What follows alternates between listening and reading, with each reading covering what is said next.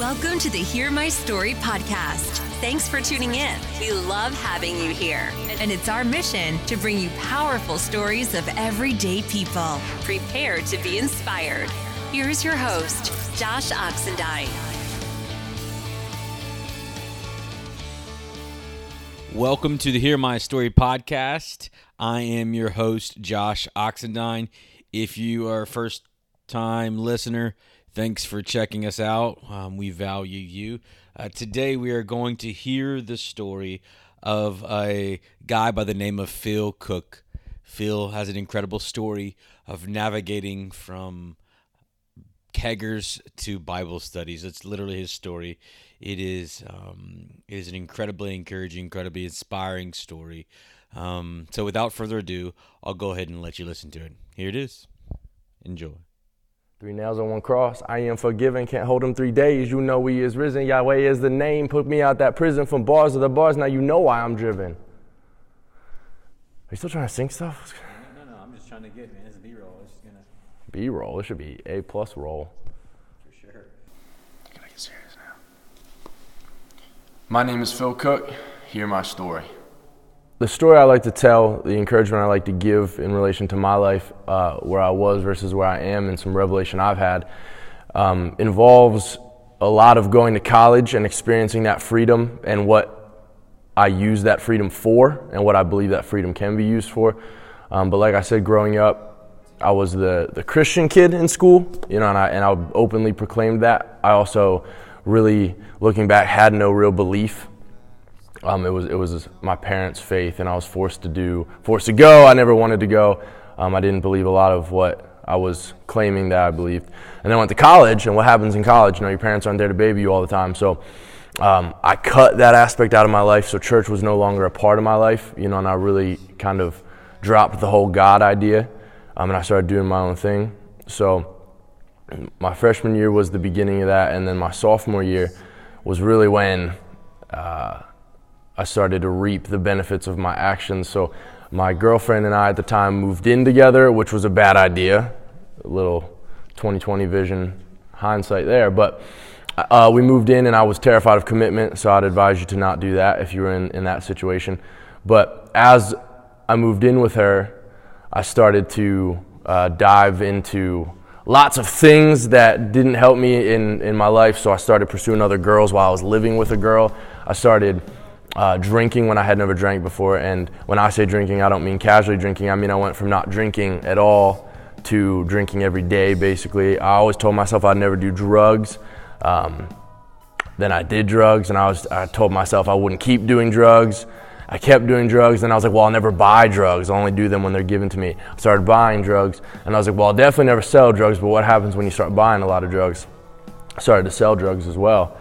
Um, And that went on for, I'd say, probably about a year, year and a half, where, where my life revolved around partying. So whenever I got the chance, uh, it was a new girl, it was a new party, it was the new thing that was going to get me that high or that feeling. And I think a lot of college kids do that. You know, a lot of college kids, we, we, we live in a culture where that's what college is now. College isn't even about the education, it's about the experience. Um, when I went through my phase of wanting to make a little extra money and selling some of the, the weed that I would buy. I remember one time I was approached by a middle-aged guy who was in one of my classes, and I'm not sure how he knew that I had stuff. But he walked up to me and he said, hey man, could I buy some weed from you? And I was like, I was a little weirded out, but I was like, yeah, sure. And he proceeded to tell me that he had a wife and three kids at home who he couldn't stand, and this was his way of coping. And he he doesn't he didn't tell them that he did this, and, and for some reason at the time that didn't strike me as wrong, so I sold it to him. And I remember thinking about it afterwards and thinking, I just sold drugs to a father and a husband who's going to then hide those drugs from his family. And I really challenged myself in that moment of, what am I doing? You know, what am I? What's my purpose here? What am I? Is this is this is this what I want to be about? Is this what I want to stand for? Um, and that was definitely a revelation moment for me of realizing that I needed something else. I just didn't know what. Actually, that was a pretty low moment now that I think about it. That was definitely one of very eye-opening, at least. I, I came home Uh, and I was in church, and I used to hate church. It's the same church I went to as a kid, and I wasn't even particularly happy to be there that, that day, but my parents had asked me to go for Christmas service.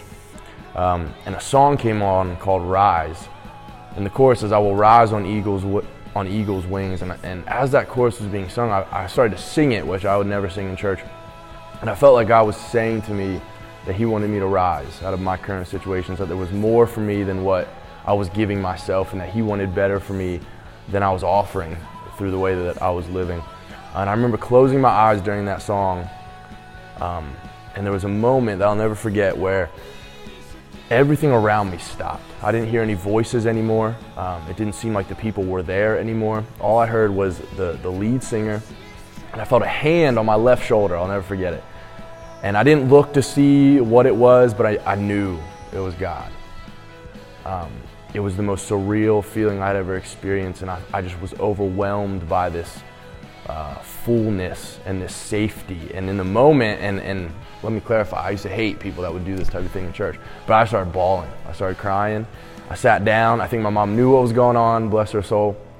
She just sat with me uh, and just comforted me. She didn't say a word.